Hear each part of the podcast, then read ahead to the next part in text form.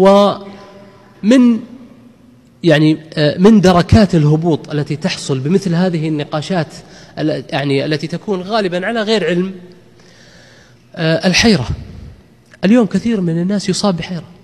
يأتيك يقول والله يعني أنا الآن أنا شخصيا يعني ما أكثر ما تلقيت بريد إلكتروني من شباب يعني بعضهم مبتعث مبتعث بعضهم في السعودية بعضهم يقول لك والله أنا عند حائر في هذه المسألة. مسائل كان يصدق بها. مسائل من الإيمان بالله من الإيمان برسول الله من الإيمان بمنزلة الصحابة بأحكام المرأة بمنزلة العلماء بمسائل كثيرة من الدين. يقول أنا فيها حائر. طيب ما وش استفدت إذن من الدخول في هذه المسائل إذا بلغت الحيرة؟ بل بلغ الحال ببعضهم أن سلك مسلك الفلاسفة. قدماء الفلاسفة كانوا يعظمون الحيرة. وكانوا يرون الحيرة أعظم من اليقين أعظم درجة من اليقين.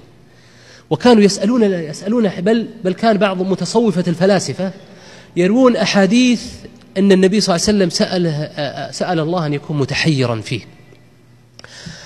الآن النبي صلى الله عليه وسلم في الصحيح جاءه جبريل وأسند ركبتيه إلى ركبتيه وسأله عن الإسلام وأجابه النبي صلى الله عليه وسلم بالأركان الخمسة وسأله عن الإيمان أعظم منه وأجابه النبي صلى الله عليه وسلم بالأركان الستة. ثم سأل النبي صلى الله عليه وسلم عن الإحسان جعل فوق الإسلام. يعني يا جماعة فوق الصلاة والصيام والزكاة والحج وفوق الإيمان بالله والكتب, والكتب والملائكة والرسل والقدر. قال ما الإحسان؟ قال أن تعبد الله كأنك تراه. فإن لم تكن تراه فإنه يراك. غاية اليقين أن تعبد الله كأنه يراك. جعل يعني في هذا الحوار الجبرائيلي المحمدي جعل جعل النبي صلى الله عليه وسلم منزلة اليقين من منازل الإيمان أعظم مراتب الدين وسماها الإحسان. واليوم أناس يعظمون الحيرة. والحق تبارك وتعالى يقول ونرد على أعقابنا بعد إذ هدانا الله. كالذي استهوته الشياطين في الأرض حيران. له أصحاب يدعونه إلى الهدى ائتنا. قل إن الهدى هدى الله وأمرنا لنسلم لرب العالمين. ونرد على أعقابنا بعد إذ هدانا الله.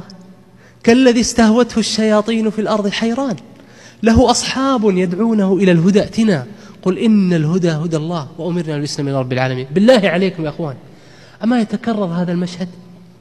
أما كان أناس على هدى الله ثم ردوا حيارى ولهم أصحاب يدعونهم إلى الهدى. ولكن الهدى هدى الله. كما قال الحق تبارك وتعالى ومن يرد الله فتنته فلن تملك له من الله شيئا. أولئك الذين لم يرد الله يطهر قلوبهم. أولئك الذين لم يرد الله يطهر قلوبهم. ومن يرد الله فتنته فلن تملك له من الله شيئا. ما أكثر ما رأيت قريب أو صاحب فتن فتن.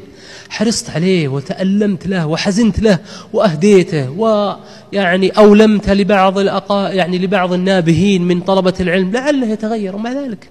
ومن يرد الله فتنته فلن تملك له من الله شيء أولئك الذين لم يرد الله يطهر أعوذ بالله يعني من هذه الحال وأسأل الله لنا وإياكم السلامة.